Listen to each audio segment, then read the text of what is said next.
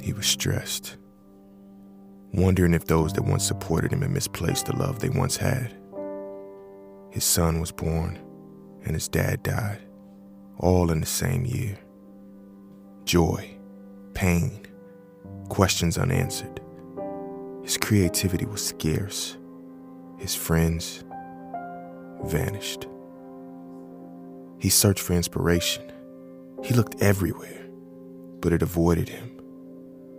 Just as he decided to call off the search, a thought came to him.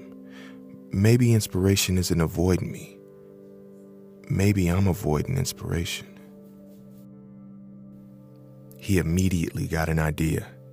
He frantically got dressed and hopped in his newly purchased time machine. It's time I paid him a visit. He decided to take a trip to visit the innocent adolescent he once was.